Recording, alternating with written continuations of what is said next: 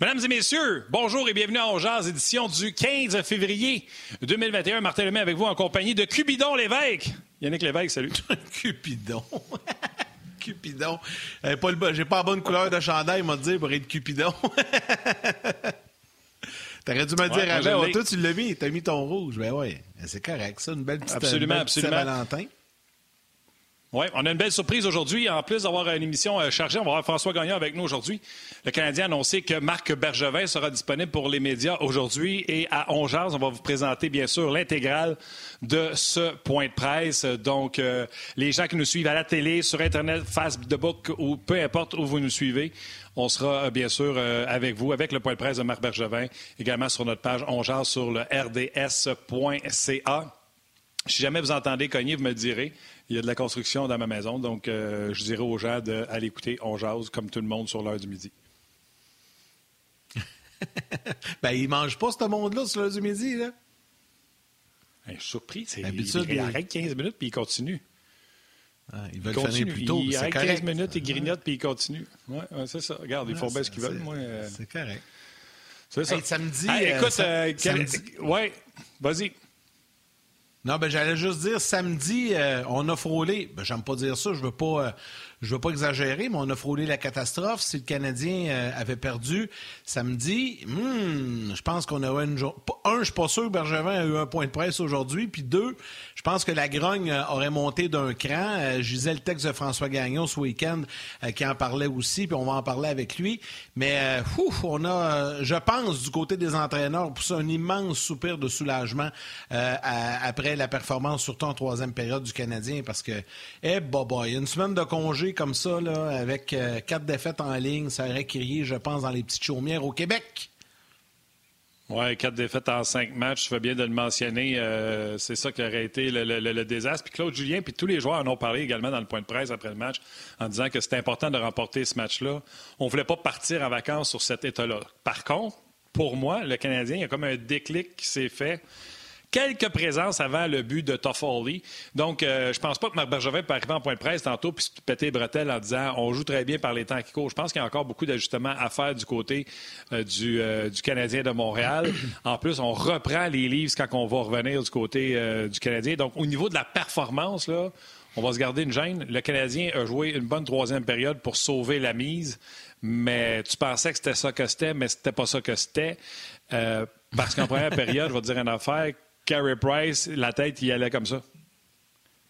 Parce ah que ça, lançait de tout bord, de tout côté. C'était des arrêts, c'était le poteau, c'était à côté. Parce que le nombre de lancers en première période ne reflète pas à quel point le Canadien euh, euh, s'en est euh, sorti de peine et de misère de cette période-là. Grâce à Price, grâce au poteau, grâce à certains lancers des, des Leafs qui ont raté la cible parce qu'il y avait des gars qui étaient complètement tout seul devant euh, Curry Price. Donc, on vous rappelle, à midi 30, Marc Bergevin sera là en point de presse et on va vous présenter ça live ici à Ongeaz. Exactement, exactement. Puis si le temps nous le permet, par la suite, on sera de retour euh, pour euh, lire certains commentaires. Euh, assurément qu'on aura le temps de le faire.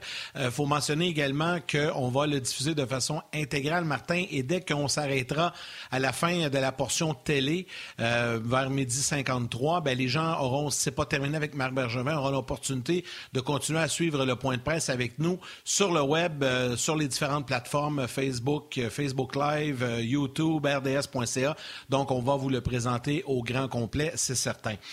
Euh, on me dit que François Gagnon est déjà installé et prêt. On va aller le retrouver de ce pas. Je sais qu'il a été très occupé ce matin parce qu'il vient de pondre son texte L'état des forces que je viens de lire rapidement en diagonale parce que là, on entre en onde. Salut François.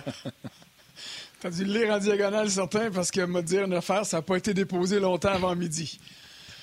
non, exact. Je l'ai vu arriver. J'ai eu le temps d'aller sortir quelques points. Je me suis surtout arrêté à la position 3, mais je t'en parlerai tantôt. Mais je veux parler du Canadien avant.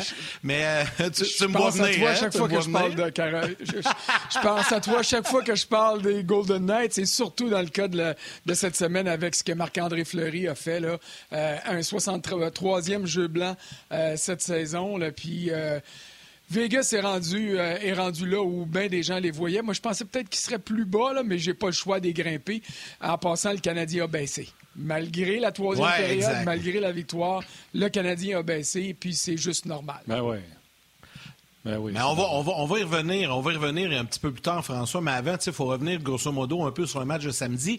Puis je lisais ton texte, puis je te lance là-dessus. J'en parlais à Martin il y a quelques instants, tu devais nous entendre.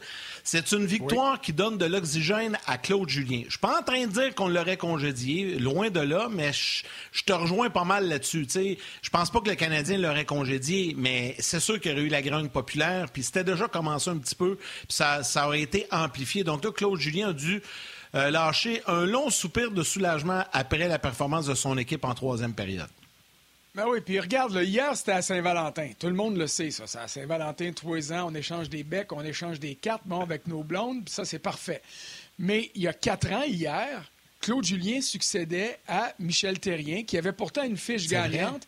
Et pourquoi c'était arrivé? Parce qu'il y avait une petite glissade du côté du Canadien et c'était la semaine de congé. Moi, j'étais en Floride. À peu près la moitié du monde d'RDS était parti en vacances. On n'avait pas de match à diffuser. Alors, quand tu veux procéder à un changement, il n'y a rien comme à l'aube d'une séquence de 3, 4, et là, tu en as plus, tu as 7 jours de congé pour permettre à ton coach d'arriver. Moi non plus, je ne considère pas que le changement d'entraîneur était nécessaire ou est nécessaire. Claude Julien, malgré ses détracteurs, demeure, un, un excellent entraîneur-chef dans la Ligue nationale. Son pedigree est là pour le montrer, son nombre de victoires. Contrairement à ce que bien des ragots laissent entendre, euh, il n'est pas mauvais avec les jeunes. Il y en a développé des jeunes. D'ailleurs, il a gagné des rangs juniors. Alors, si t'es pas bon avec les jeunes, tu devrais pas être solide des rangs juniors. Ça, ça me, ça me dépasse tout le temps, ce genre de commentaires-là. Et puis, il y a encore le plein contrôle de son équipe. On l'a vu avec la remontée. Mais il en demeure pas moins, puis il l'a dit, là, euh, quatre défaites en cinq matchs, ça aurait fait mal. Garde, les Capitals viennent d'en perdre quatre de suite. Là. Quatre de suite en temps réglementaire. Est-ce que Peter Laviolette, il a dit j'ai peur à ma job? Non. Mais il a dit c'est pas confortable. Il n'y a pas un coach qui veut, surtout dans un calendrier de 56 matchs, perdre quatre matchs ou cinq matchs en ligne, ça c'est certain. C'est clair. La Violette, il vient de l'avoir sa job. Fait que j'espère qu'il va avoir un petit break. Dans le cas de Claude Julien, euh, tu sais, vas-y. Euh, non, mais il s'est fait congédier une coupe de fois, alors il sait que ça ne tient pas à grand-chose. Hein? Ouais. Et avec raison. Et peu importe ce qui devait arriver ou arrivera pas ou arriverait à Claude Julien, ça demeurera un grand entraîneur, ça demeurera un, un, un, entraîneur qui sera considéré pour le Hall of Famer parce qu'il a gagné une Coupe Stanley, il a gagné euh, avec les Bruins de Boston, ben, les gars, juste... Jersey, à son premier passage également avec le Canadien de Montréal. Oui, vas-y, Nick. Juste vous dire, Byron pas réclamé. Je veux juste vous confirmer l'information, ça vient de sortir. Le Paul Byron n'a pas été réclamé au balotage. Poursuis, Martin. Parfait. Il n'y a pas de surprise là, mais on va en parler tantôt. ça n'enlèvera rien à ce que Claude Julien a fait dans le passé. Sauf que les faits, puis tu les as mentionnés un peu, c'est Claude Julien ne faisait pas une série avec les Browns. On le met à part. Depuis ce temps-là, non seulement ils font une série, mais ils sont une domination dans la Ligue nationale de hockey. Ils ont perdu Krug puis Chara cette année. On s'attendait. Puis moi, je suis le premier à avoir pêché pour J'étais convaincu que les Browns allaient chuter au classement. Et à ma grande surprise, ils sont pas premiers, ils sont dans le top, sont parmi la meilleure. Je ne sais pas si tu l'as mis dans ton power ranking, moi je ne l'ai pas ouvert. Mais ils doivent être dans le top 3 facile. Deuxième, deuxième garde, c'est ça. Et, Claude n'a pas fait les séries depuis qu'il était à Montréal. L'an passé, c'était fauné avec la COVID. Euh, l'année qu'ils ont faite euh, quand il est arrivé, c'était l'équipe qui avait commencé avec Claude Julien, puis lui avait continué la descente euh, au classement. Si on fait juste regarder les faits, tu as raison de dire s'il avait perdu une quatrième en cinq, ça aurait été inconfortable pour vrai. En raison des faits. Ben, ah ben oui, mais c'est là. Mais sauf que c'est pas arrivé. Puis là, ben, il faut que le Canadien se retrousse puis que ça se rechange. je vous entendais parler tantôt en début d'émission, des ajustements apportés. J'en peux plus, moi, d'entendre ce mot-là. C'est comme se réinventer depuis le début de la pandémie. Quand tu un bon club de hockey, hein, quand tu es un bon club de hockey, c'est l'adversaire qui doit s'ajuster à toi. Pourquoi le Canadien a mal paru contre Ottawa? Il a arrêté de patiner. C'est-tu les sénateurs qui ont empêché le Canadien de patiner? Non, les sénateurs sont ajustés et ils ont dit Wow, il faut pas qu'on leur donne de l'espace en zone neutre parce que s'ils prennent leur avant, leur vitesse-là, nos défenseurs vont être foutus, comme ceux des Canucks l'ont été en début de saison, comme ceux euh, des Oilers l'ont été lors des deux matchs que le Canadien a disputés à Edmonton. Mais si l'adversaire te met quelque chose dans le visage, continue à faire ce que tu fais de bien. Alors, c'est sûr qu'un club de hockey, aussi bon soit-il, ne peut pas avoir 56 bons matchs de suite. C'est sûr qu'un joueur de hockey, aussi bon soit-il, va avoir des soirées où ça va être plus difficile que d'autres. Mais il n'en reste pas moins que, collectivement, c'est toi qui dois donner le, le, tempo dans un match. C'est pas les sénateurs qui donnent le tempo aux Canadiens, c'est l'inverse qui doit se produire. Et samedi, pendant les deux premières périodes, le Canadien jouait comme un club qui était prêt à se faire battre par Toronto. Et Sheldon Keefe l'a dit dans son point de presse. Après la première période, mes gars sont mis à penser ou bien on marquera pas d'autres buts contre euh, Carey Price, mais c'est pas grave, on a juste besoin d'un pour gagner. Ou ils se sont dit, ça va être encore tellement facile contre Montréal qu'on n'a pas besoin de jouer. Parce que c'est en première période que Sheldon Keefe a dit qu'il a senti le match tourner, pas en troisième quand il y a eu les deux buts du Canadien. On va euh, jeter un petit coup d'œil. Euh, je vais te nommer des noms. j'ai envie qu'on s'amuse un peu. Martin, tu peux jaser aussi là-dedans. Je vais vous nommer des noms, les gars, puis je veux qu'on en discute. J'en ai, mis, j'en ai mis quatre sur ma feuille. OK? Je vais commencer avec Brendan Gallagher. je veux vous entendre. Je veux vous entendre. Parlez-moi de. Oui, parce que j'ai lu ton texte, François, puis, euh, tu sais, Gallagher, là, il il va falloir qu'il en donne un petit peu plus. Je veux vous entendre. Moi, je vais vous nommer des noms. Vous me faites un commentaire. Vous me dites ce qui vous vient en tête à propos de ces gars-là. Gallagher, François. Gallagher, moi, je l'ai trouvé trop essoufflé et déjà essoufflé contre Ottawa, puis contre les Maple Leafs à Toronto euh, euh, cette semaine, puis contre les Oilers. C'est un gars qui est une boule d'énergie. C'est un gars à qui on vient de donner un énorme contrat en argent et en années. Et c'est un gars qui n'a pas le droit euh, de se fatiguer aussi vite que ça. Alors, lui, une, fois de temps en temps, je peux comprendre un match qui va être off, en guillemets, mais il faut que l'énergie soit là tout de suite après. C'est pas un gars qui peut se permettre de jouer deux ou trois mauvais matchs consécutifs. Il ne peut pas surfer sur son talent. Lui, sa, tasse de thé, c'est le pied dans, le fond. Puis s'il ne l'avait pas compris, ben, il vient de le comprendre. OK, parfait. Ça n'a pas été long. Je pensais que c'était pour être plus long que ça. vous en nommer un autre que ça va être... des noms, on est prêts, nous autres. Ah ouais! OK, parfait. Ah ouais, let's Philippe Dano. Philippe Dano, euh, ça s'est replacé un petit peu samedi. Là. Je vais vous entendre là-dessus. Puis ça, je suis pas mal convaincu que ça va être un peu plus long parce que la situation est, plus délicate dans son cas. Vas-y, Frank, en premier avec Philippe Dano. Philippe Dano, il faut qu'il oublie ce qui se passe. Puis c'était prévisible. Tous ceux qui l'ont vu aller depuis qu'il est dans la Ligue nationale, c'est un gars, et ce n'est pas une critique que je vais dire là, c'est un gars qui est fragile, c'est un gars qui est sensible à ce qui se passe autour de lui, alors qu'un joueur de hockey doit, surtout à sa dernière année de contrat, être insensible. C'est un gars qui est trop un bon gars pour fermer les oreilles fermer les yeux. Quand ça va mal, ça l'affecte. Et Philippe Dano doit oublier les quatre dernières saisons où il a été le premier centre de l'équipe et doit réaliser que dans un club qui aspire aux grands honneurs, puis là, je parle du et d'as, je parle pas de la Coupe Stanley, là, un club qui aspire à se rendre loin en série, Philippe Dano peut pas être le centre numéro un. Alors qu'ils mettent une croix là-dessus, qu'ils mettent une croix sur le contrat qui est associé à un centre numéro un, puis entre vous puis moi, là, 30 millions pour 5 ans, ça reste un maudit beau gros lot. Alors, Arrange-toi pour jouer d'une manière à ce que cette offre-là te sera représentée un jour par le Canadien si tu veux rester à Montréal, parce que ça, c'est un gros si. Et puis, joue en conséquence. Alors, arrête de te laisser perturber par des points qui ne viennent pas. Gagne tes mises en jeu, sois solide en défensive, parce que le premier but de Toronto, c'est une gaffe monumentale de Dano. Que Dano ne marque pas de but, là, moi, là, je m'en sac. S'il distribue la rondelle à ses alliés, parfait. Mais être victime d'une perte de rondelle comme celle qui a perdu à Austin Matthews qui donne le premier le premier but, ça, là, tu peux pas te permettre un jeu comme ça quand tu t'appelles Philippe Dano, pas à cause de ton nom, à cause de tes fonctions au sein de ton équipe. Martin? François a pris ça au pied de la lettre, être plus long. Hein? Moi, je vais garder ça court pareil. Ah, ben, on a du temps, on a du temps. Philippe Dano, là, François a raison, c'était sapristi de bon gars. J'ai déjà été assis avec Philippe Dano dans le vestiaire, là. Pas de micro, pas rien. Puis m'emmener, il a eu le réflexe de faire « Oh! » Hey, je devrais peut-être pas te dire ça à toi. Je dis, garde, inquiète-toi pas, euh, je suis TDA, je vais oublier en sortant du vestiaire ce que tu me dis de toute façon. c'est ça, Philippe Dano. Philippe Dano, c'est un vrai, c'est pas un fake, c'est pas un méchant monsieur. Tu sais, il y en a qui sont mean, qui, sont des rapaces. Philippe Dano, c'est un vrai, c'est un émotif. Puis moi aussi, ça m'affecterait de savoir que peut-être que mon contrat, au lieu d'être 5 millions, là, fait non pas 6, faire ça, tu as interversé les, années puis les millions. Là. c'est pas 5 ans, 6 millions par année, mais c'était 5 millions, 6 ans par année. Là, lui, il se dit, crème, je viens peut-être passer à 3,5-4, puis je viens de perdre. Puis moi aussi, euh, tenez mon bâton de hockey euh, aux deux jours, euh, j'aurais l'air un peu niaiseux en sachant que j'ai perdu un million euh, peut-être sur mon contrat. Fait que je comprends ce qu'il vit présentement, Dano, mais comme François l'a dit, il ne peut pas se permettre la bourde qu'il a faite. Puis la façon qu'il a joué en fin de troisième, c'est ça que Philippe Dano doit faire puis qu'il ne nous montre pas depuis le début de l'année. Peu importe ce que les gens veulent dire, Philippe Dano ne joue pas comme le Philippe Dano, puis il est affecté par cette histoire-là de contrat, malheureusement. Puis il est affecté parce que c'est un vrai bon Jack, puis on, le serait tous si euh, ça nous était arrivé euh, également. L'autre affaire, je veux juste rajouter, c'est que Claude l'a joué l'attaquant le plus puis ça, ça fait longtemps que je le demande. Quand il y en a qui l'ont un soir donné, donne-y pas 14 puis 15 minutes. Donne-y 18 puis 19. Surtout qu'il y avait une semaine de congé qui s'en est. Il se reposera cette semaine.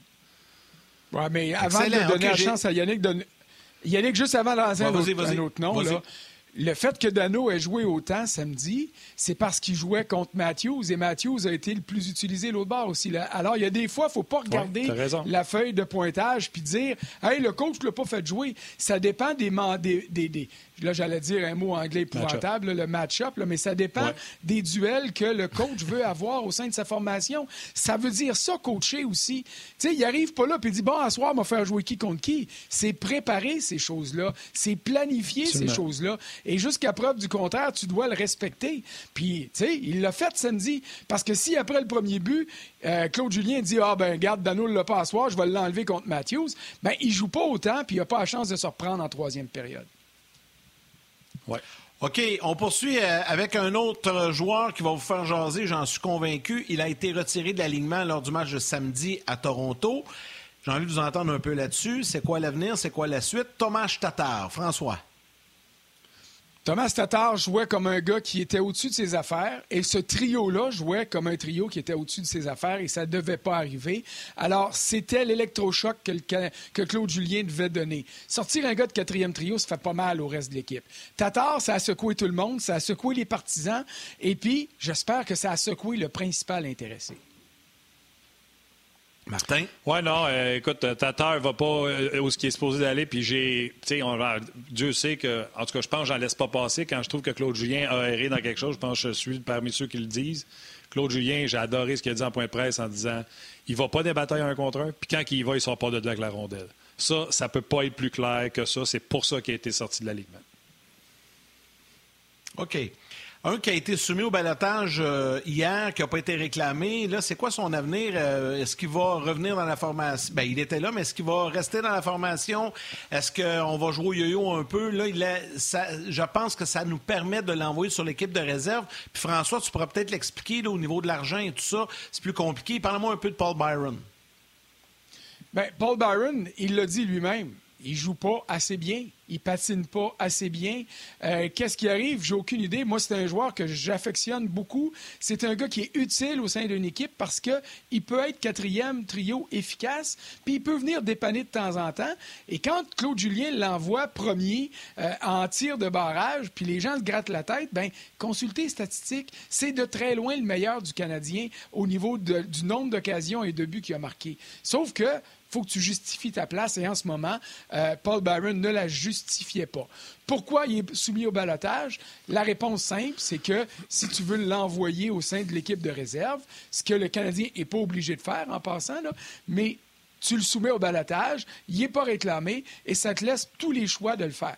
Alors, si le Canadien veut l'envoyer, il l'envoie, peut rappeler Michael Frolic à ce moment-là puis donner une chance, ce qui serait normal. Maintenant, si euh, Byron s'en va au sein de l'équipe de réserve. Il fait 3,4 millions par année, Byron. euh, tu ne peux pas soutirer tout ce salaire-là euh, de la masse salariale du Canadien. Le maximum qu'un club peut économiser avec un salaire enfoui dans la Ligue américaine ou l'équipe de réserve, c'est 1 75 000 Alors, cette somme-là va être économisée ah, et chaque jour que Byron va passer euh, au sein de l'équipe de réserve, ben, tu divises 1 75 000 par 116, qui est le nombre de jours, et ça te donne l'économie du Canadien. Maintenant, Byron peut passer la semaine euh, au sein de l'équipe de réserve, puis être remonté, puis jouer samedi. On ne sait pas ce qui va arriver. Ça ne l'empêche pas de jouer samedi. Alex Chiasson a joué la semaine dernière quand les Oilers sont venus à Montréal et il avait été soumis au balotage avant ça. Alors, c'est une procédure qui donne de la marge de manœuvre euh, au niveau financier si on l'envoie en bas et de la marge de manœuvre à Marc Bergevin s'il fait procéder à des changements. OK, ben, Martin, vas-y. Moi, je pense, c'est ça. Euh, oui, ouais, mais je veux juste rajouter, moi, je suis convaincu qu'on va le samedi, on va le rappeler. Euh, présentement, dans la Ligue nationale d'hockey, on en a parlé avant le début de la saison, les propriétaires, il y en a plusieurs qui ne sont même pas engagés cette année pour essayer d'y aller le tout pour le tout. Il y en a que il y a des joueurs qui étaient disponibles, c'était de dépasser 2 millions pour aller chercher 2 millions pour faire série, puis le propriétaire fait non, c'est 2 millions de plus en dépenses, je veux rien savoir de ça. Donc, présentement, dans le marché, il y a des joueurs qui ont passé au balotage, puis on sauve de l'argent comme ça. Pour moi, là, c'est un coup de génie. François l'a expliqué, le 1,7 million. Si tu t'en vas porter Romanov pour la semaine ou Suzuki pour la semaine, tu économises le 116e seulement sur son 900 000 par année ou son 750 000. 1,7, c'est la façon que le Canadien a trouvé pour économiser le plus d'argent. Et je trouve ça très euh, astucieux. Les Oilers l'ont fait avec James Neal, qui fait 5 millions par année. On le sait très bien qu'il ne sera pas réclamé. On a vu les sénateurs aller chercher euh, Ils ont donné Paquette et Galchenyuk. Pourquoi? Parce que euh, tout de suite, les Hurricanes ont pris Galchenyuk, l'ont mis au balatage. Comme ça, eux autres, ils passent pas, euh, ils payent pas d'Enzingle. Pour le propriétaire de Hurricane n'a pas d'argent.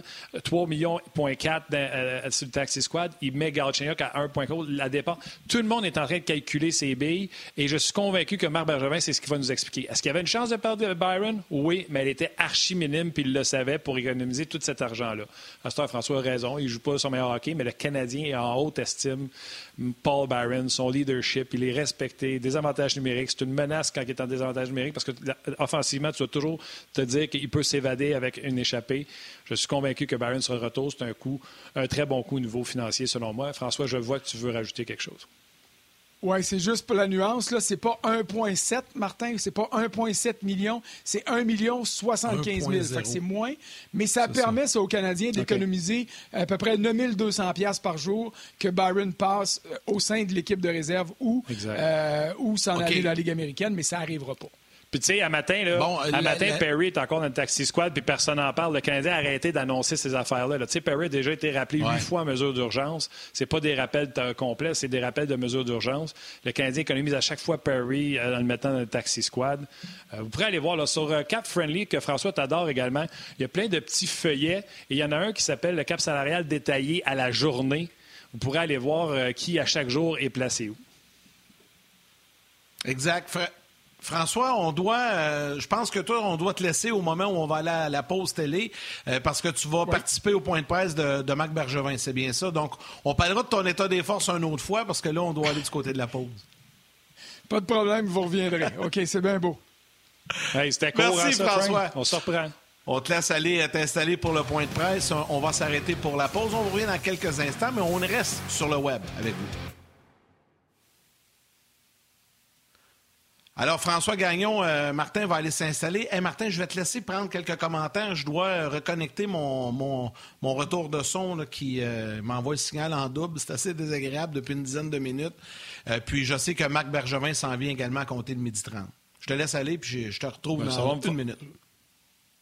Ça va me faire plaisir, mon petit Yannick. Euh, oui, Marc Bergevin va s'adresser euh, aux médias. C'est correct. C'est une façon de donner euh, congé à, Claude Julien. Aujourd'hui, le Canadien n'a pas d'entraînement sur la glace. C'est en congé complet hier. Aujourd'hui, c'est un entraînement hors glace. Il y aura bien sûr des disponibilités médias du côté du Canadien et on met Marc Bergevin disponible pour rencontrer les médias et parler de ce qui se passe avec son équipe de hockey.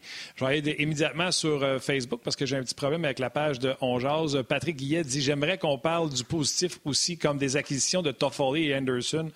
Eux, le Patrick, on n'en parle pas on en a parlé, mais c'est parce qu'il fallait que les autres joueurs, autres que les acquisitions de Marc Bergevin, produisent également. C'est pas parce que tu as ajouté Anderson et Toffoli qu'il fallait que le trio de Dano disparaisse. On voulait faire des additions et non pas euh, remplacer la performance d'un par la, euh, la performance de l'autre. Mais encore une fois, vous avez raison. Toffoli qui marque le premier but, un, but d'un marqueur de but, euh, bien sûr.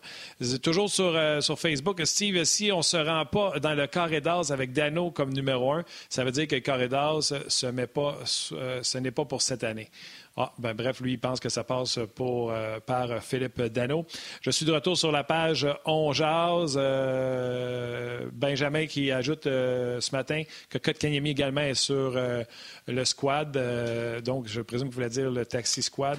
Ça, il faut que vous sachiez. Si vous allez voir toujours sur Cap Friendly avec. il y a un onglet quotidien pour voir les dépenses quotidiennes. Les Canadiens ont mis en alternance Kotkaniemi, Romanov, Suzuki, Evans, tous les joueurs qui sont dans un contrat d'entrée. Donc, ces joueurs-là n'ont pas besoin de passer au balatage. Donc, eux, à leur tour de rôle, s'en vont euh, sur le taxi squad pour qu'on puisse économiser des sous dans ce cas-là. Et Benjamin Rousseau nous confirme qu'aujourd'hui, c'est Kotkaniemi qui est de ce, de ce côté-là. Ça continue de rentrer. Il doit avoir un adjoint de Marc euh, Bergevin. Vas-y, mon chum. Non, j'allais dire, il doit y avoir un adjoint de Mac Bergevin qui fait ça à temps plein, la gestion quotidienne du Taxi Squad. C'est incroyable, hein? C'est fou comment que toute la donne a changé euh, cette année avec les règlements. Donc, il doit y en avoir un qui est affecté juste à ça à tous les jours. Faire les calculs, puis décide ah, ben, lequel qu'on envoie. Il est dans le bureau à droite de Marc Bergevin. Marc Bergevin l'a dit en entrevue. Son nom m'échappe. Je pense que c'est un nom anglophone, mais c'est euh, un avocat qui. Euh, puis c'était la job à Julien Brisebois ah, avant. Puis maintenant, c'est Mathieu, euh, Mathieu Darche qui le fait avec le Lightning, adjoint à, Julien Brisebois. Il lit la convention collective et on voit où on peut sauver des sous. Puis c'est ce qu'ils font à tous les jours, c'est de la gestion. puis ça sera dans la prochaine convention collective parce qu'il y a des joueurs qui ne veulent pas ça. Parce qu'en économisant cet argent-là, ben, les équipes s'empêchent des fois de dépenser sur d'autres joueurs. Donc, euh, euh, ça serait intéressant de voir euh, la suite des choses dans ce dossier-là. Félix qui me remercie pour les explications de cap salarial. Félix Michon. Gaétan qui remercie François pour sa belle performance encore une fois. Olivier Lamoureux, il dit quoi sur Yannick? Bon, Yannick qui entend en double. Ça m'avait manqué les problèmes techniques du côté du show et non de la messagerie. Bon, c'est vrai que les classiques de On ceux qui sont là depuis le début, les premières moutures, on faisait ça dans un garde-robe caché quelque part. C'est vrai que des fois, on perdait le signal, ça arrivait. Ouais, mais, là, euh, c'est autre chose. C'était pas, pas, pas, un gros problème, là, honnêtement. C'était juste, euh, pendant 15 secondes de connecter.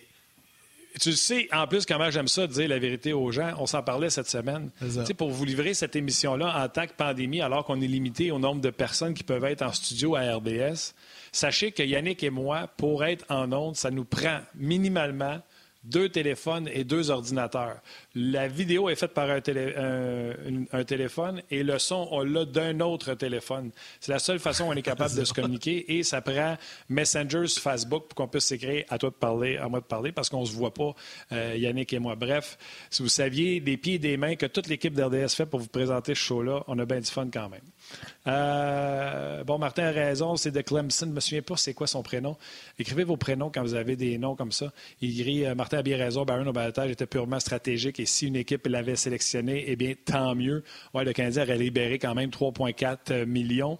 Si on considère que peut-être Frolic peut faire la même job sur une quatrième ligne avec beaucoup de patins, une menace en désavantage numérique, bien, le Canadien aurait fait une économie de ce côté-là, mais on aime beaucoup, beaucoup du côté du Canadien le leadership de Paul Barron. Martin, Martin, tu parles de Frolic, puis c'était, puis on a manqué de temps que François, mais c'était ma, prochaine et dernière question. Euh, tu sais, aujourd'hui, le Canadien a annoncé que Frolic a été cédé au Rocket de Laval, va probablement jouer avec le Rocket cette semaine euh, pour question de, parce qu'à il faut qu'il joue des matchs.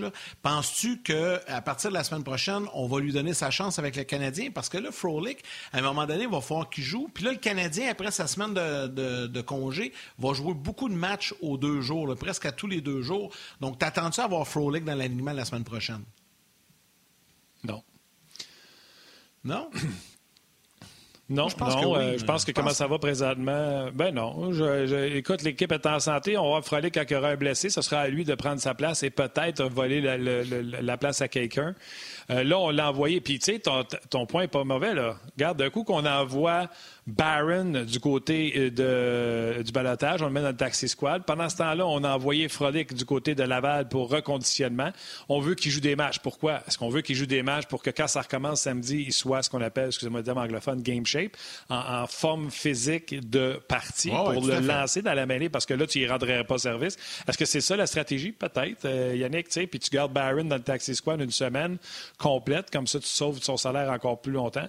C'est des choses, euh, c'est des choses qui sont, euh, qui sont possibles. On rappelle aux gens, je pensais que Yannick que je vais enchaîner. Oui, je vais juste enchaîner en disant, euh, bougez pas. Euh, sur le web, on s'en vient avec euh, le point de presse de Marc Bergevin. Il est prévu pour midi 30. Donc, même au retour de la pause de la télévision, on va attendre de voir qu'il soit installé avant d'aller rejoindre Marc Bergevin. Continuez à prendre vos commentaires, bien sûr, mais aussitôt que Marc Bergevin se pointe, soyez sans crainte. On va vous présenter l'intégralité de ce point de presse avec Yannick Lévesque et bien sûr moi-même. Donc, bougez pas. On va ramener les gens de la télévision avec nous.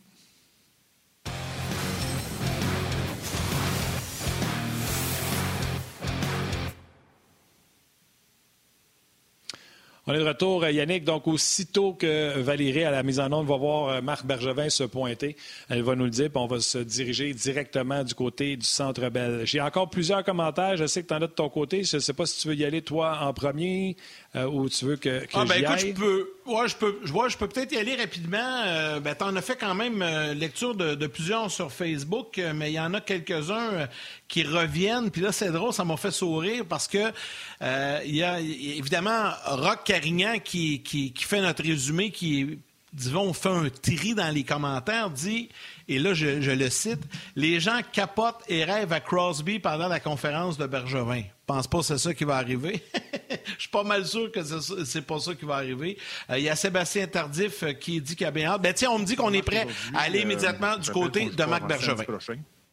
Et qu'aujourd'hui, ça nous paraissait une c'est un entraînement hors glace, donc l'occasion nous semblait bonne pour vous permettre de poser des questions à notre GM rendu au cadre de la saison. So for those who were wondering why Mark is in this press conference, uh, just a reminder that uh, we won't play until Saturday, and today was a off ice training, so we thought it was a good opportunity for you guys to ask questions to our GM.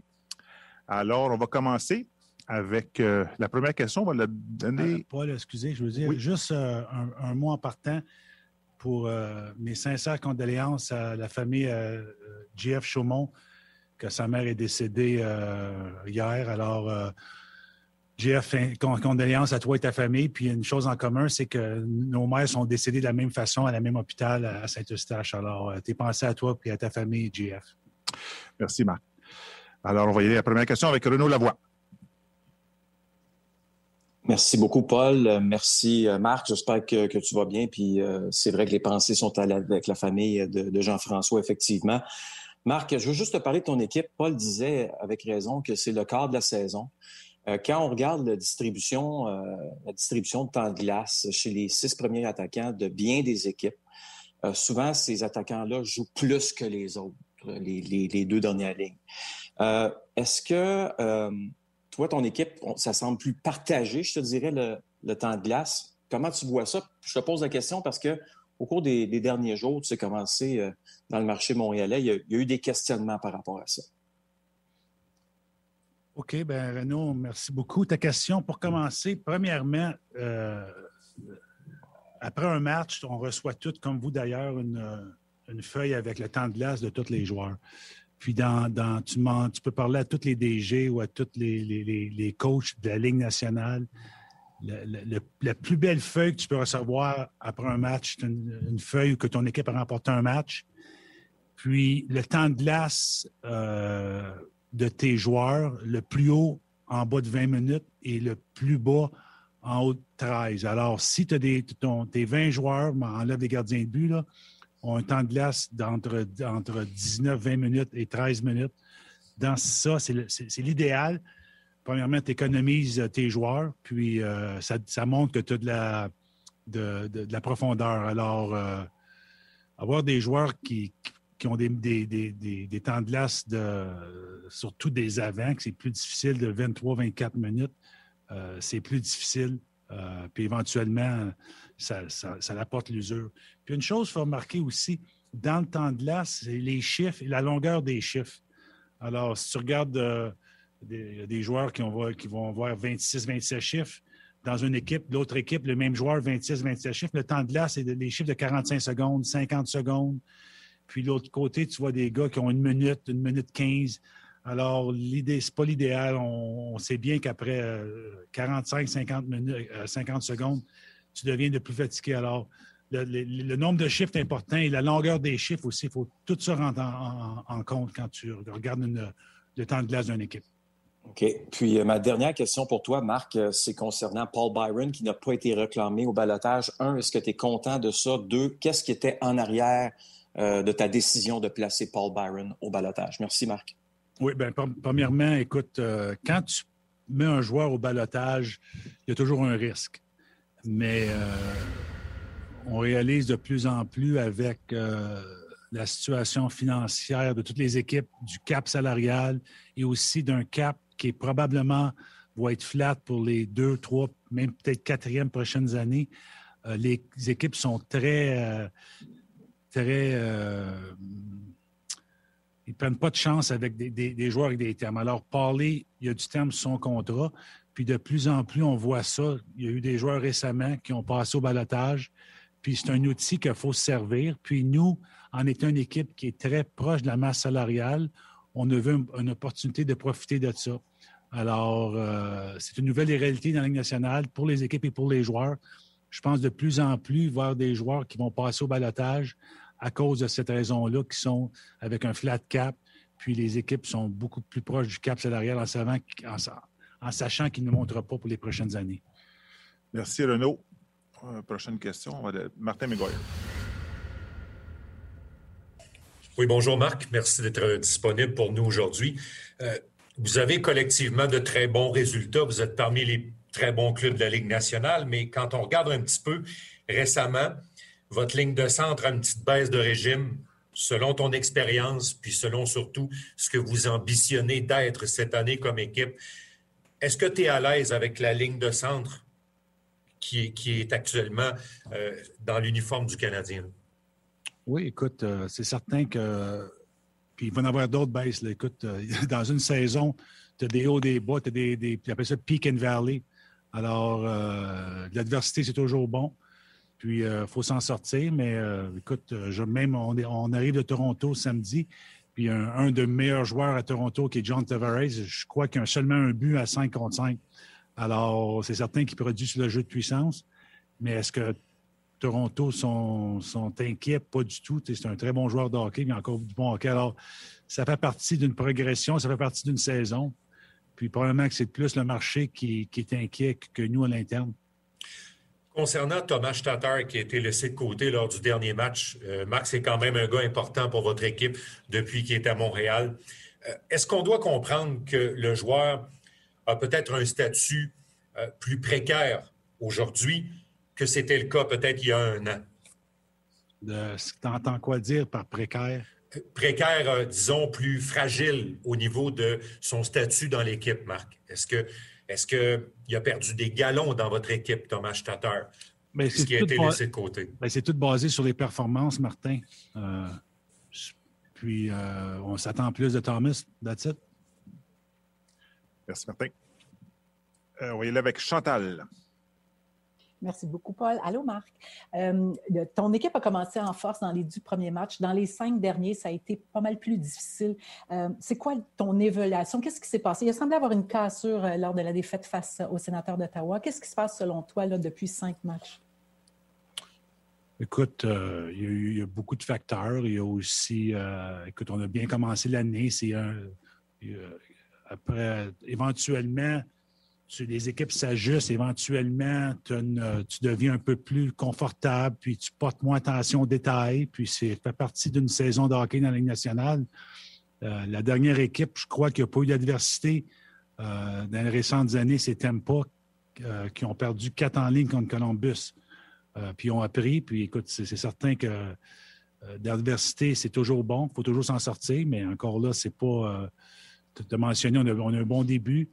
Euh, depuis euh, Ottawa, le retour du premier voyage dans l'Ouest, je pense qu'ils jouent du très bon hockey. Ils ont battu Winnipeg samedi avec une bonne équipe de hockey qui, Alors, il n'y en aura pas de match facile, puis il y a des périodes plus difficiles que d'autres. Faut, faut que tu t'en sortes, faut que tu, tu passes au travail, puis on avait un bon match, une grosse victoire à Toronto, puis une semaine de pratique, puis retourner notre focus pour les, on va avoir beaucoup de hockey dans les prochains, dans le prochain mois. Justement, bon, tu mentionnes les cinq jours de congé où qu'il va y avoir plusieurs entraînements. Euh, est-ce qu'il y a un élément particulier que tu veux voir ton équipe s'améliorer euh, cette semaine? Oh, écoute, euh, ben, dans l'ensemble, je pense qu'il y a, eu des bons signes à Toronto, puis on, a une chose en particulier, non, pas vraiment. Écoute, on va reprendre notre focus, plus attention aux détails. Puis aussi au début, Chantal, toutes les bandes euh, sont allés de notre bord. éventuellement, ça tourne un peu, puis euh, on a eu plus de difficultés à marquer euh, récemment. Mais écoute, comme je te dis, il y a des.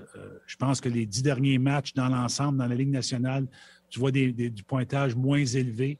Il y a une coupe, d'exception. Je pense que les équipes s'ajustent plus. Puis aussi, il n'y a eu pas de match hors concours. Alors, tout le monde rentre plus dans le match, dans le, dans le forme de, de saison. Alors, je m'attends à du hockey serré jusqu'à la fin de la saison.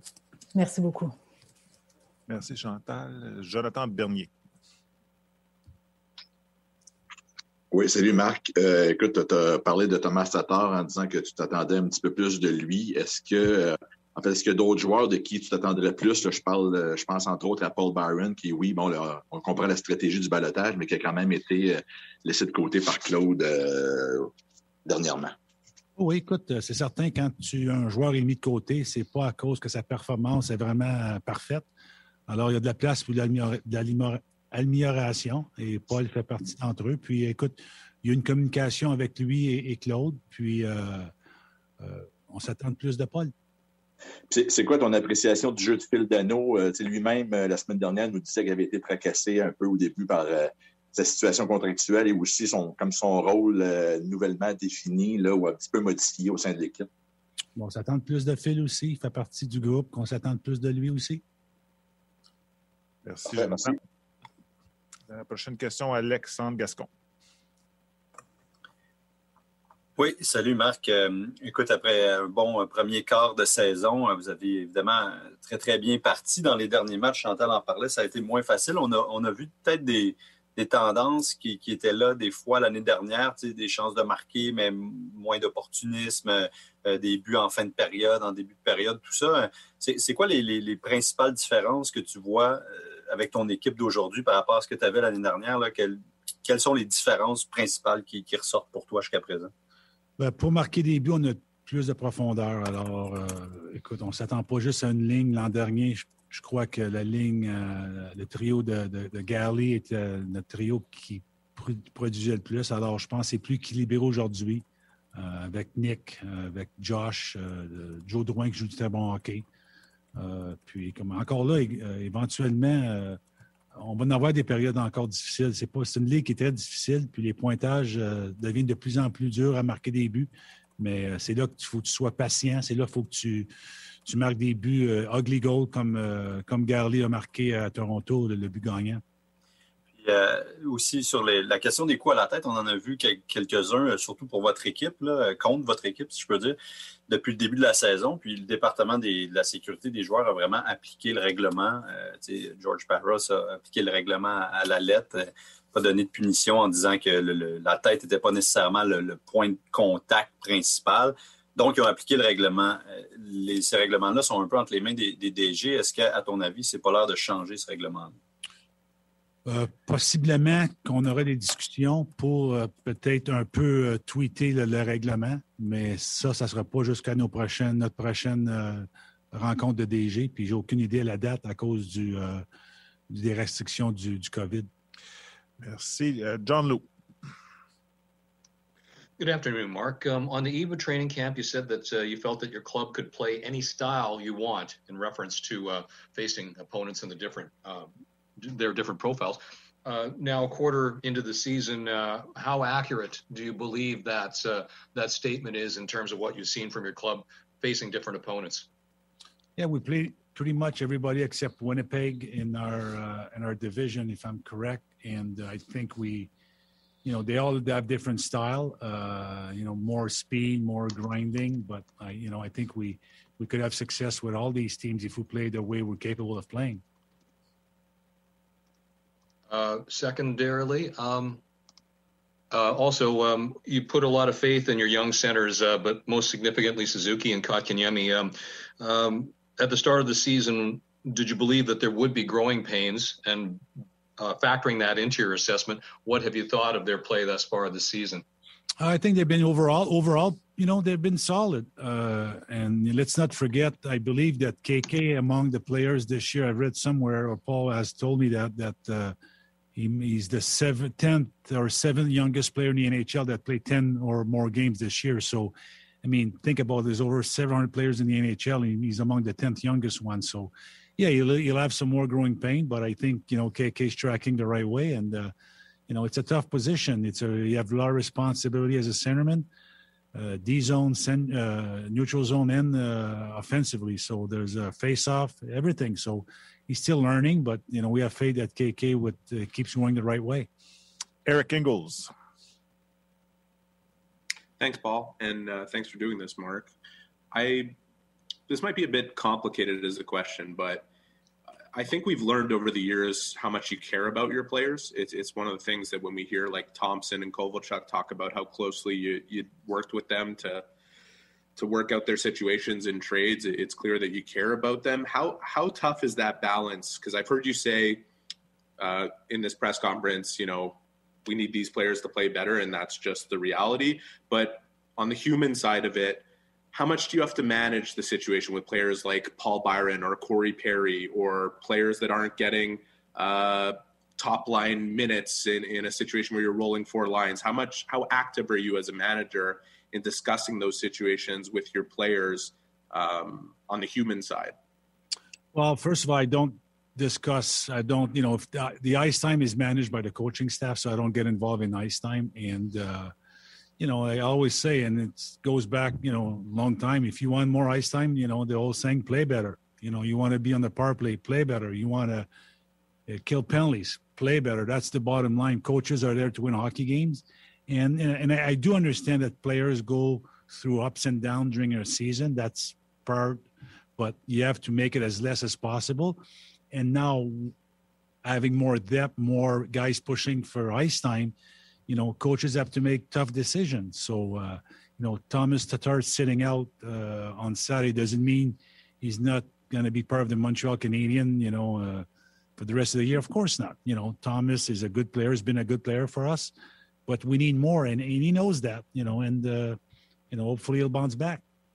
Right. So I guess in the same regard, like somebody like Paul, like we know that you wouldn't make Paul your one of your assistant captains if you didn't think all these things about him are you compelled to talk to him in this situation beyond just we know you could play better is is there's it can be a difficult and also the salary cap as you mentioned kind of necessitates making a, a move like this. So is there is there need well there's the human side and there's the business side. And you know with Paulie we had to make a business I, I have to make a business decision. And you know the cap you know we are in the past few seasons we were way above uh, on, under the cap so it was easier to manage. Now it's harder and we want to have a, a good team so we want to have the flexibility not only at the trading deadline if we need a, a player but also you know we have players that you know might need bonuses that we want to be able to pay those bonuses instead of going into the cushion and then having less of a cap next year. So those are things that i have to think about and those are business decisions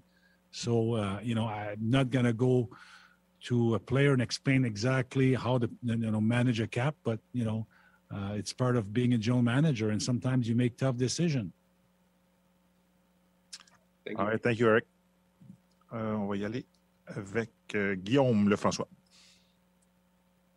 Oui, salut Marc. Euh, je sais que tu as parlé d'un peu de tous ces joueurs-là jusqu'ici, Dano, euh, Tatar et compagnie.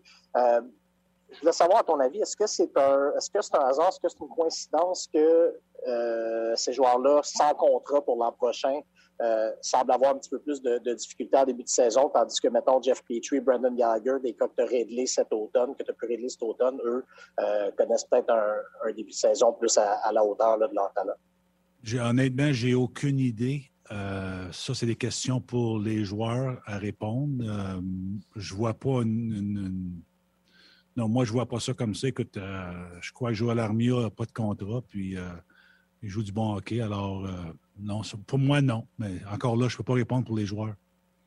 OK. Euh, sur un autre dossier, Victor Mété, bon, son, agent a, euh, publiquement dit que, que, Victor voulait un changement d'air, tout ça.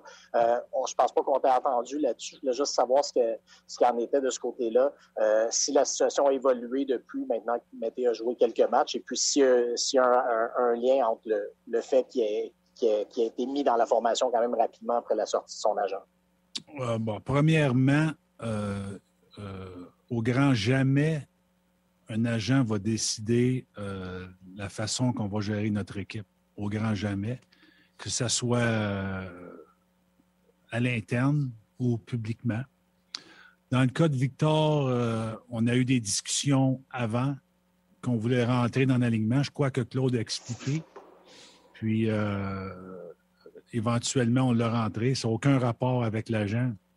Euh, Victor, c'est un jeune qui, a encore du potentiel, qui patine bien. Euh, on a besoin de profondeur. Euh, pour notre cap salarial, c'est une bonne situation avec son, numéro de, salaire.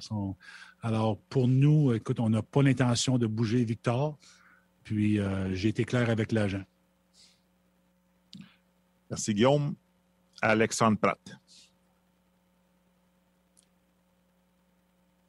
Oui, Marc, je voulais savoir, euh, est-ce que le marché des échanges est un peu euh, flat euh, en raison des restrictions sanitaires, notamment la quarantaine? Est-ce que pour vous, c'est un problème pour le Canadien spécifique? pour les équipes canadiennes, tu as le 14 jours si tu vas chercher un joueur aux États-Unis, mais écoute, même dans le passé, vous pouvez regarder vous-même, faites vos, recherches. il, y a, beaucoup, moins, de moins en moins d'échanges durant la saison régulière, que, que ce soit à cause du COVID ou pas le COVID. Alors, encore là, cette année, ça rend encore plus difficile. Il y en a une, euh, je crois, samedi, mais euh, il y en a de moins en moins. Puis, euh, probablement que ça va vraiment aller à date des échanges. Puis, encore là, avec les restrictions, tu perds un joueur pour, pour 14 jours. Alors, surtout si tu joues avec les deux jours, c'est 6 à 7 matchs que tu perds d'un joueur. Alors, ça va, être, ça va être difficile. Mais peut-être que les restrictions vont changer d'ici au mois d'avril. J'en ai aucune idée. Et euh, pour le repêchage, présentement, c'est très difficile d'épister les jeunes parce qu'il y a plein de ligues qui ne jouent pas. Euh, il y a des gens qui suggèrent le report euh, peut-être même d'un an ou en tout cas de, six mois pour le repêchage. c'est quoi ta position là-dessus? Ta préférence plus? Ma préférence, c'est de le pousser parce que, écoute, tu ne connais pas vraiment les joueurs. la Ligue de l'Ontario, je crois qu'ils ont annoncé probablement au mois d'avril, je crois. L'Ouest, euh, ça va par province. Alors, c'est de plus en plus difficile. Le monde idéal, c'est de repousser le repêchage, mais ça, ça appartient à l'Association des joueurs et à la Ligue nationale. Mais euh, j'ai mon, mon opinion là-dessus que je viens de partager avec toi. Parfait, merci. Merci, Alexandre. On va y aller avec François Gagnon. Oui, excusez-moi. moi, j'ai deux questions pour toi, Marc. La première concerne Carey Price il était clair que plus l'âge avance, plus que tu veux donner du support à un gardien, tu l'as obtenu avec Jake Allen. Maintenant, à quel point c'est difficile de doser la bonne utilisation, d'en donner assez à ton numéro un pour qu'il ait la chance de se reprendre puis qu'il sache que euh, il n'est pas toujours un and out, sais. Euh, à quel point c'est important de doser son utilisation pour maximiser ses performances? Ça, c'est ma première question. Ben, c'est important, mais ça va être facile parce qu'on joue beaucoup de matchs. Alors, euh, euh, pour les gens à la télé, on s'arrête pour la portion du point de presse. Vous pouvez venir nous joindre sur la rds.ca pour la suite et nous, on vous dit à demain pour On C'était ma première. Merci pour la réponse. Deuxième, euh, concernant Romanov.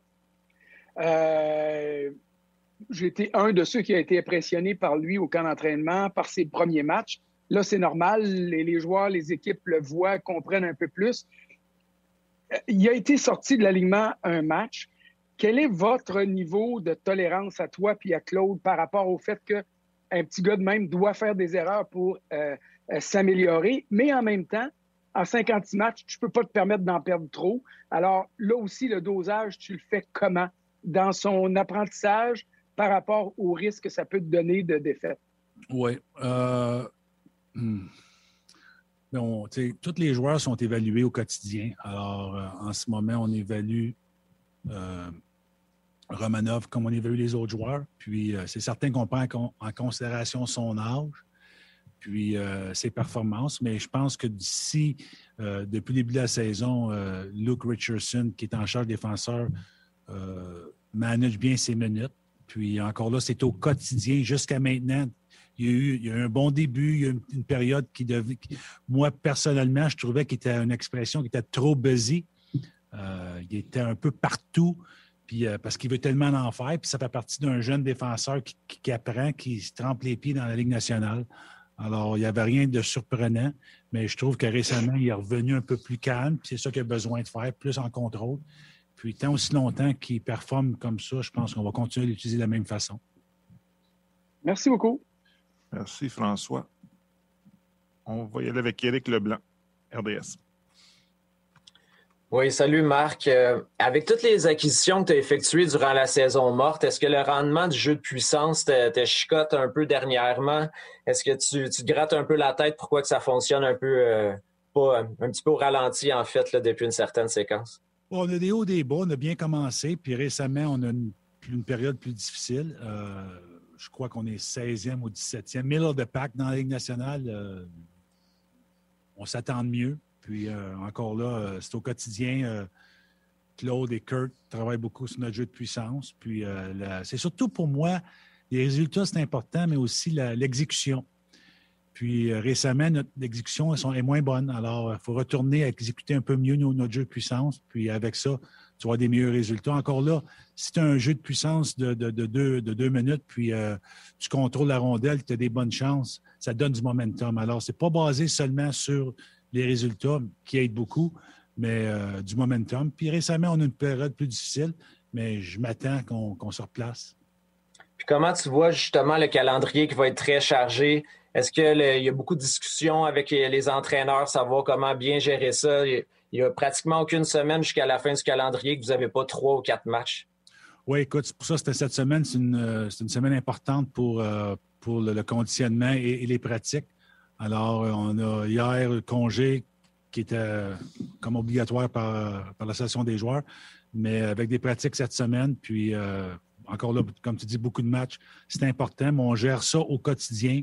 Euh, on va frapper sur du bois avec les blessures. Jusqu'à maintenant, on était chanceux. Mais euh, je, m'attends à.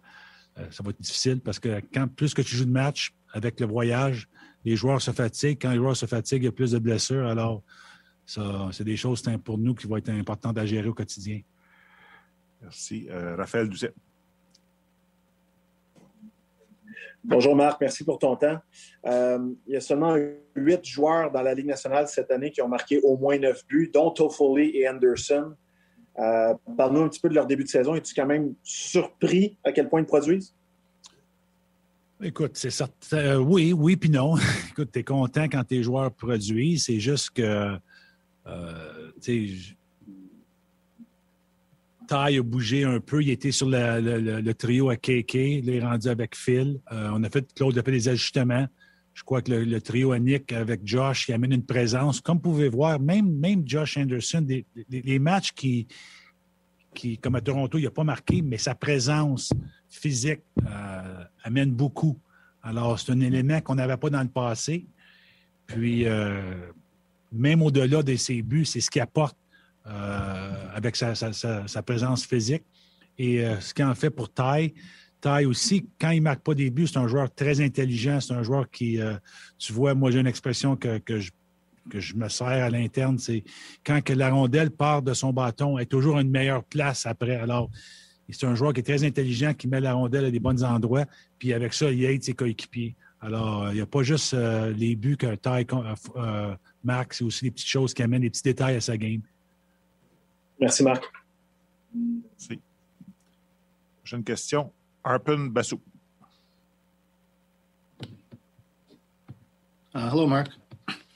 Um, one thing I found, uh, I'm wondering if if you find it difficult. You know, you played five of your first ten games against the Canucks, who are obviously having a bit of difficulty. You're not going to face the Bruins or the Lightning or all these other teams. Is it is it more difficult to properly evaluate your team when you have such a limited number of teams. I don't, I don't have a choice. I don't have. To, I don't play Boston. I don't play Tampa. So I understand, but did you did you take I'm the not worried about Boston and Tampa. I'm sorry. I said I'm not worried about the, uh, the other teams because I'm not have to face them. Okay. I'm evaluating Um, our team nights we're playing uh, teams we're playing against, right? Right. Okay. So that's Um, why I don't and- understand. I mean, I want to help you, but I don't understand. Like, I'm just saying. I was, you know, I don't want to get into a back and forth. I just want No, to know that's if it's harder. If it's harder to evaluate your own. If it's harder to evaluate the strength of your own team because of that. That's all I was wondering. yeah, I mean, it's there's it's a 31 league team. We only play against uh, six of them, so yeah, it's a lot different this year. But I can only go by what I see. So yeah, it's if, if I compare to the rest of the league, yeah, it's impossible to me to evaluate. Okay.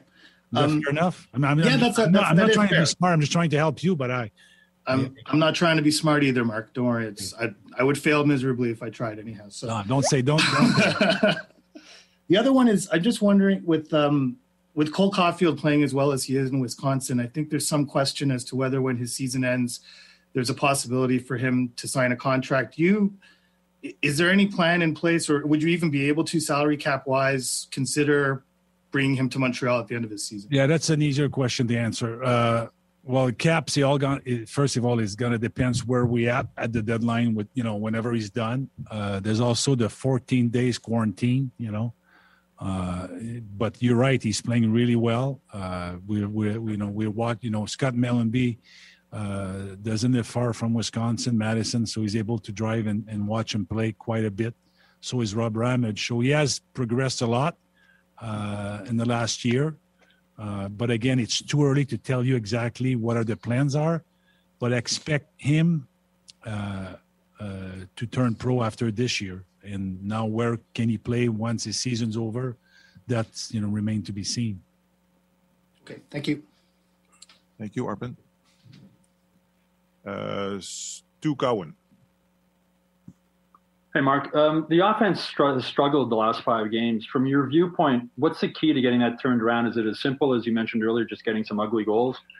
Well, yeah, there's the bounds, but also, you know, sometimes you get, you know, if it comes too easy, you go back to, well, you know, it's not that hard. We've been scoring four or five a night. Well, you know, teams are adjusting. You know, it's you got to go more on the inside. You got to get some ugly goals, as we did in Toronto. So, guys, you know, it's, you know, like, again, I'm, I'm, I understand our, our fans are looking to our team, and so am I. But I'm looking around the league too. It's there, there's period of times where it's hard to score goals, and it's you know we have to go back to uh, get the ugly ones, uh, go go to the inside more, and you know take shots, put pucks at the net.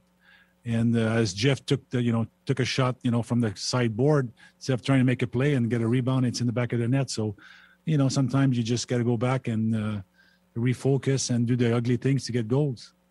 The new guys you've brought in have all been very impressive, which obviously makes you happy. But how much of a concern is it that quite a few of the guys from last year are struggling? And, and was there a message sent about that with Byron being placed on waivers and Tatar being a healthy scratch? Well, I, I the uh, for Thomas, uh, like I said, Claude has uh, has talked to him. Uh, you know, we expect more, and I, and I understand scoring goals is big, but also there's there's little details to your game that ha- that allows you to score goals, and when those details are not there, you know, it's it's it's harder. And uh, Tom is a good pro, and I'm you know, I'm and again, it's I'm not only looking at him scoring goals, I'm looking at him too.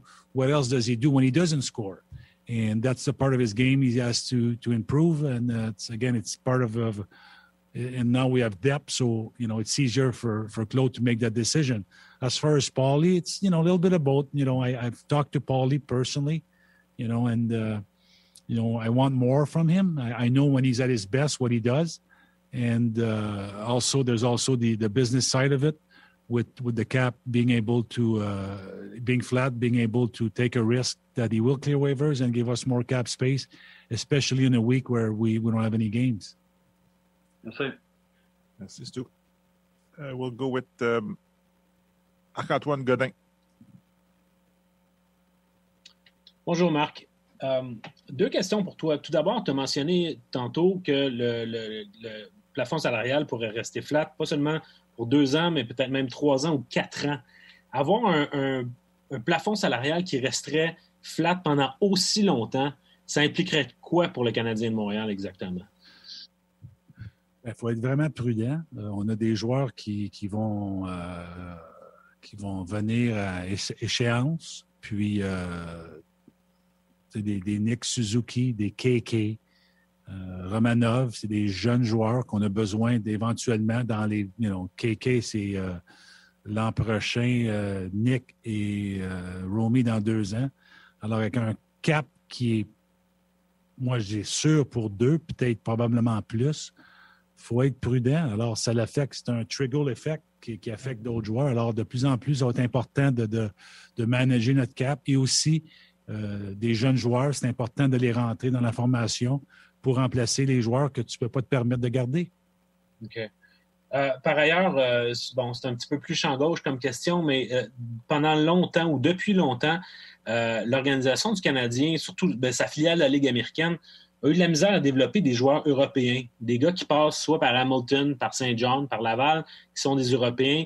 Vous avez de la misère à les faire graduer à la Ligue nationale. Est-ce que, puis ça date de même avant toi aussi, mais est-ce que c'est un problème que toi, tu as, constaté, puis est-ce que vous avez euh, des, pistes de solutions pour essayer de changer ça à compter de maintenant? Ben, développement, c'est un mot qui est facile à lancer puis à blâmer aussi. Alors, moi, je, je regarde ici, comme tu mentionnes, un Européen qui est dans l'organisation pendant trois ans, qui est un entry level, ou même quatre ans, puis qui part dans une autre organisation et qui devient un joueur, euh, là, tu peux dire, OK, il ne s'est peut-être pas bien développé, mais quand un joueur que, que comme un exemple, Andrigetto, on l'a eu dans une organisation, quand il est parti au Colorado, il est resté le même joueur qu'on avait ici. Alors, il n'est pas devenu un joueur. Alors, il y a pas on donne tous les mêmes outils à tous les joueurs, que ce soit un Européen, un Américain, un Canadien de CHL ou un collège. C'est le joueur, éventuellement, il plafonne, puis il n'y a plus rien à faire. Ce n'est pas la faute du développement, que ce soit à Laval, à Hamilton ou euh, euh, les deux places qu'on a eues ici. Alors, je ne suis pas prêt à dire que c'est du développement, c'est juste que des joueurs, dans un repêchage, tu repêches 16 joueurs, 16 rondes, puis tu en as deux qui deviennent des joueurs en moyenne dans un repêchage, tu as un bon repêchage. Alors, c'est ça la réalité. OK, merci. Merci. Merci, Marc-Antoine. Il reste quelques questions, Marc. On va y aller avec Patrick. Thanks, Paul. Hello, Mark. Mark, I just want a little bit about your, uh, your specialty teams. Uh, the power play, considering the personnel you have out there, it doesn't seem to be as good as it should be that just a question of guys becoming more comfortable with each other? Uh, not really. I mean, yeah, to a degree, but I mean, at, at, the end of the day, they have to take responsibility. You know, we they have assignment that they're being told, and you know, and a lot of do lots has to do with instinct. But you have to remember, power plays are guys who have higher skill level and they like to make plays and sometimes the plays are not there and their mentality is to force plays instead of making the easy like a point shot and go for a rebound so it's it's you know it's a tough job for a coach try to say guys it, the plays is not there. Go back to the point hammer at the net and crash the net. And uh, but these guys the reason why they're the power play because they're skilled. They want to make plays. And you know penalty killers are watching tapes and they adjust and it, it's it's always a battle. So it's you know it's that's a reality that we have to deal with. On the on a PK, you've scored seven uh, shorthanded goals, but generally the PK hasn't been all that great either. Um, again, you, do you see a problem there? Or? No, well, uh, Pat, I see the same thing as you do. I think we need to be better. We have to be better killing penalties. Uh, you know, I have my opinion, and I share with the coaching staff what you know.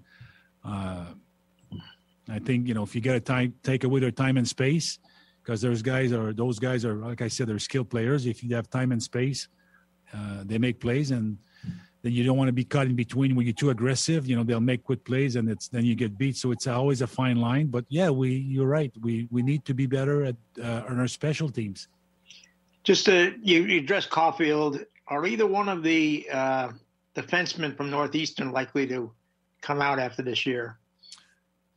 Uh, yeah, there's yeah. I mean, again, we have have discussion with with few, a few defensemen who are in college. Uh, one is Josh Harris, uh, but again, until you know his season's over, we don't have a confirmation. But uh, you know, we feel that he's really close to becoming a pro, and that's something we're looking at closely. Thank you. Stay well. You too. Thank you, Pat. Thanks, Pat. Uh, Louis Jean. Merci beaucoup, euh, Paul. Salut, Marc. Euh, deux petites questions pour toi. La première, Marc, c'est euh, tu as analysé depuis une quarantaine de minutes ton équipe, mais au-delà des statistiques, tu as la chance de parler avec le personnel d'entraîneur et de voir les joueurs derrière des portes closes qu'on ne voit pas. Qu'est-ce qui t'impressionne le plus et qui t'impressionne le plus? Ça peut être un joueur, mais ça peut être du monde dans ton personnel aussi. Euh, ben dans, dans, nos joueurs, écoute, Josh Anderson, euh, ce que je m'attendais de lui quand on a fait de l'acquisition, euh, les coches, les boîtes, autrement dit, que je m'attendais de lui, ont toutes été cochées. Euh, j'aime, j'aime, j'aime ce qu'il apporte, même quand il ne marque pas des buts. Euh, alors, est-ce que je suis surpris? Non, mais je suis content de voir que c'est vraiment. Euh, il, amène ce qu'on s'attendait de lui. Tyler Toffoli, encore là, Ty, écoute, c'est un sneaky goal scorer. C'est un gars qui, euh, qui, les détails de sa game que j'aime beaucoup. Encore là, quand tu, tu, vois un joueur au quotidien, tu apprécies plus. Puis ce que nos, nos, nos, nos, nos dépisteurs m'ont dit de lui, je le vois. Euh, alors, euh, ces deux joueurs-là aussi m'amènent un peu de, fierté de voir qu'ils sont capables de produire aussi en même temps de faire les petits détails à leur game. Je pense que Joel Edmondson a amené de la stabilité à notre défensive et avec Jeff, je pense une bonne combinaison de savoir que quand Jeff est un peu dans le trouble, il regarde puis euh, Eddie est là. Je pense qu'ils sont parmi les, top 3 dans la ligue, dans les plus ou moins. C'est certain c'est un stat, mais à long terme, il y a de quoi là. Un joueur qui est tout le temps, dans, toutes les années, est d'un moins, mais éventuellement, c'est peut-être un joueur qui est dans, le moins, euh, moins fort défensivement. Euh, mais euh, je pense que ces deux joueurs-là, ces trois joueurs-là dans l'ensemble, je pense que. Puis Jake Allen qui amène aussi, une, bonne performance comme, comme backup à Kerry. Puis ma dernière question, c'est il y a un an, jour pour jour, c'était beaucoup plus sombre, beaucoup plus difficile pour l'équipe. Et là, soudainement, je regarde le classement général. Le Canadien de Montréal est cinquième. Est-ce que, comme directeur général, tu dors mieux, le travail est plus facile, ou tu es toujours aussi inquiet ou préoccupé, ou tu es toujours en train de regarder euh, plus les choses que tu dois améliorer versus essayer de profiter de ce qui se passe actuellement? Non, ouais, il euh, faut pas être confortable. Euh, ça, ça fait. Ça, je veux que ça rapporte aussi à nos joueurs en bas, même aux, instructeurs et à moi-même. Il faut toujours qu'on essaie de s'améliorer. Alors, oui, je suis fier qu'on va bien. Comme tu mentionnes, on est cinquième, mais si tu regardes de près, tu as des équipes qui ont moins, qui ont moins de points avec moins de matchs. Alors, c'est vraiment en tête, là, tu sais, euh, de classement général. Euh, mais il ne faut pas être satisfait. Puis non, je ne suis pas satisfait de, de, Je suis satisfait de ce qu'on est, mais il y a toujours de la place à, à l'amélioration. Merci, Marc. Merci, Louis. Et on va y aller avec Alexis Pélanger-Champagne, de la presse canadienne. Bonjour, Marc. Merci de prendre le temps de nous parler aujourd'hui. Euh, petite question par rapport à, au calendrier dont euh, tu as parlé un peu plus tôt. Euh, il est très condensé. La division canadienne n'a toujours pas eu de cas de COVID euh, jusqu'à date. Puis ça aussi, euh, tout le monde touche du bois par rapport à ça. Est-ce qu'il y a une inquiétude que si, si le, il devait avoir des cas dans les prochaines semaines ou mois, qu'il n'y a pas vraiment d'opportunité de déplacer des matchs dans votre calendrier? Ça va être plus difficile. Si tu, comme tu as mentionné, tu regardes le calendrier. Peut-être qu'on va qu'ils vont regarder à rallonger au lieu de finir la saison, je crois, le 8 mai plus tard. Euh, je pense que ça se peut. Regarder à la Ligue nationale dans, les, les, villes américaines, c'est une possibilité. Alors, mais on va frapper sur du bois jusqu'à date. Le Canada, on était dans une belle position que les États-Unis. Mais euh, comme tu as mentionné, ça va être difficile à mettre des matchs. Et puis, par rapport au calendrier aussi, euh, quand vous avez des, choses à travailler, des, petits détails dont tu parles, de retrouver les bonnes habitudes, vous allez avoir moins de temps pour vous entraîner à cause de cet horaire-là. Claude a déjà dit que l'accent va peut-être être mis sur le repos à, travers tout ça. Est-ce que ça peut devenir problématique éventuellement un calendrier aussi intense quand, il va y avoir des, des petits bas? Euh, Oui, mais écoute, on est tous dans le même bateau, là, les autres équipes. Alors, ce n'est pas une excuse pour nous de se servir. On n'a pas de pratique. Les autres équipes aussi, euh, on, est, on a toutes 116 jours, 56 matchs. Puis, ça va être difficile pour tout le monde. Probablement que les vidéos sessions vont devenir de plus en plus importantes à cause qu'on va avoir moins de temps de glace. Mais comme ancien joueur, c'est toujours mieux de le voir et alors de, de l'exécuter sur la patinoire après c'est une chose qui va être moins disponible pour nous. Et aussi avec les, journées de congé qu'il faut absolument donner aux joueurs par mois, qui va être encore difficile à gérer. Alors, Marc, on va prendre une dernière question, en fait, qui est une sous-question de Martin McGuire. Martin? Oui, Marc, euh, écoute, tu as, répondu tout à l'heure à Marc-Antoine Godin quelque chose d'intéressant par rapport au développement des joueurs. Actuellement, les jeunes juniors canadiens sont un peu défavorisés parce qu'au bout de deux ans, vous devez les signer.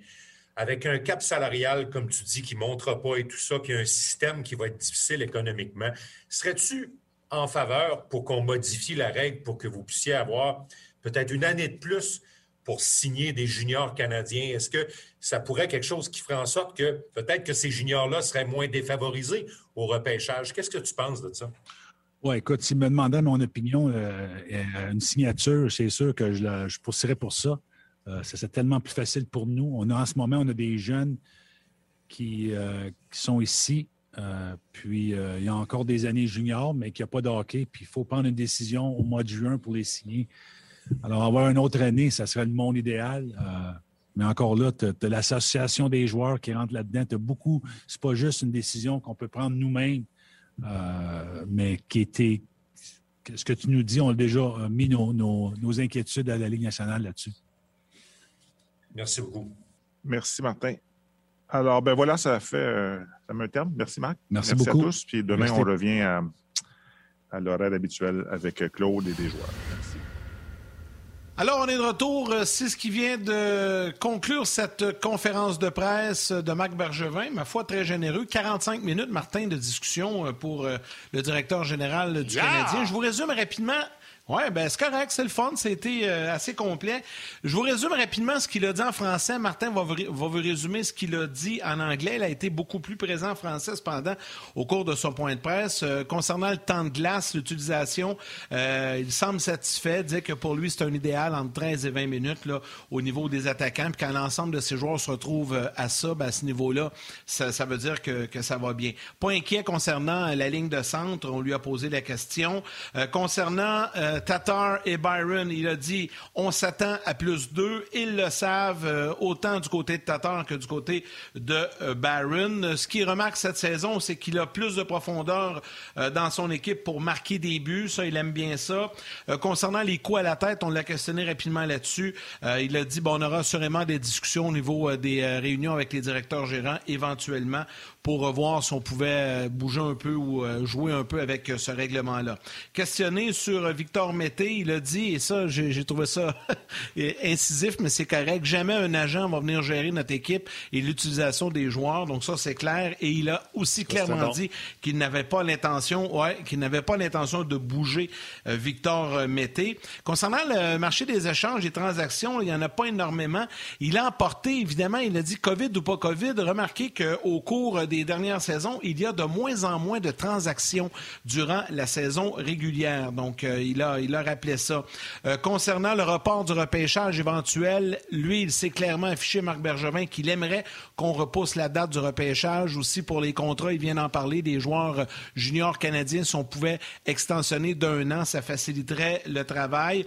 Concernant le plafond salarial, qui risque de rester là un plateau fixe pour les deux, trois, peut-être même quatre prochaines années, les conséquences pour le, le Canadien.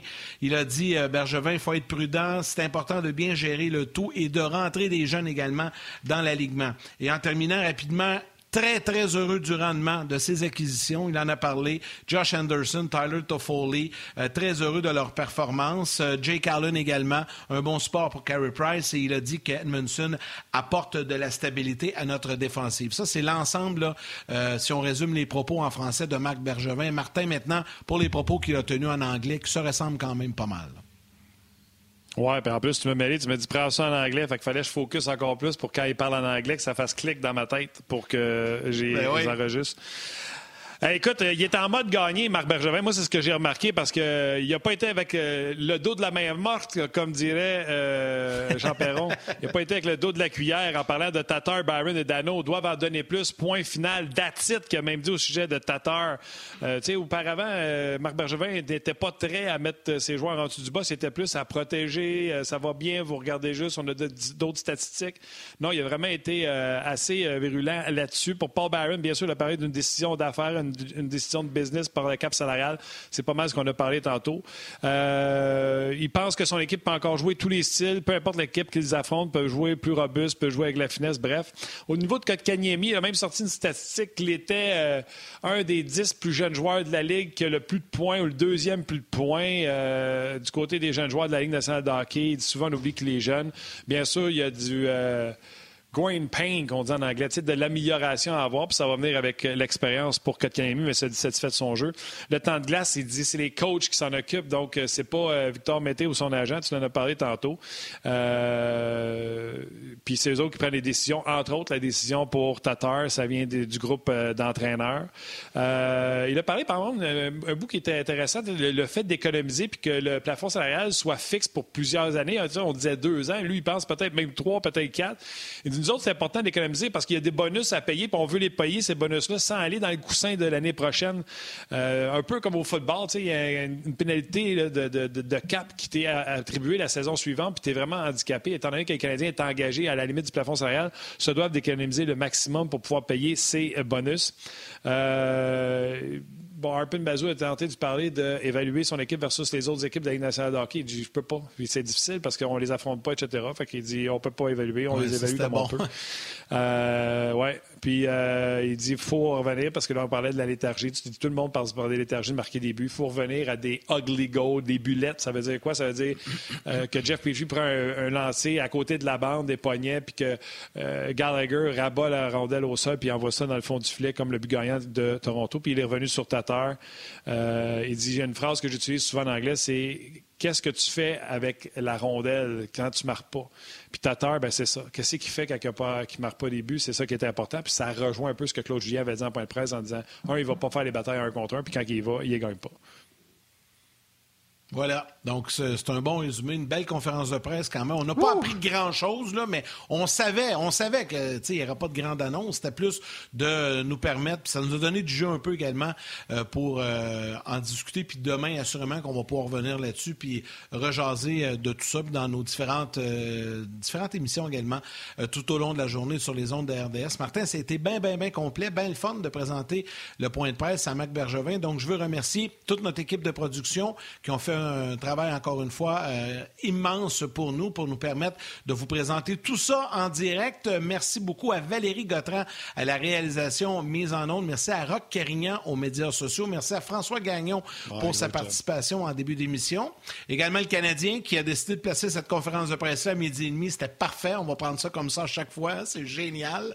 Euh, puis je veux remercier, euh, je veux remercier les gens. Je te, je te redonne la parole, je t'oublie pas. Je veux juste remercier les gens d'avoir été avec nous via les différents à la télé, sur le web et nous envoyer des commentaires. C'était bien, bien le fun. Demain, Guy Boucher et Éric Bélanger seront avec nous. À toi, mon cher.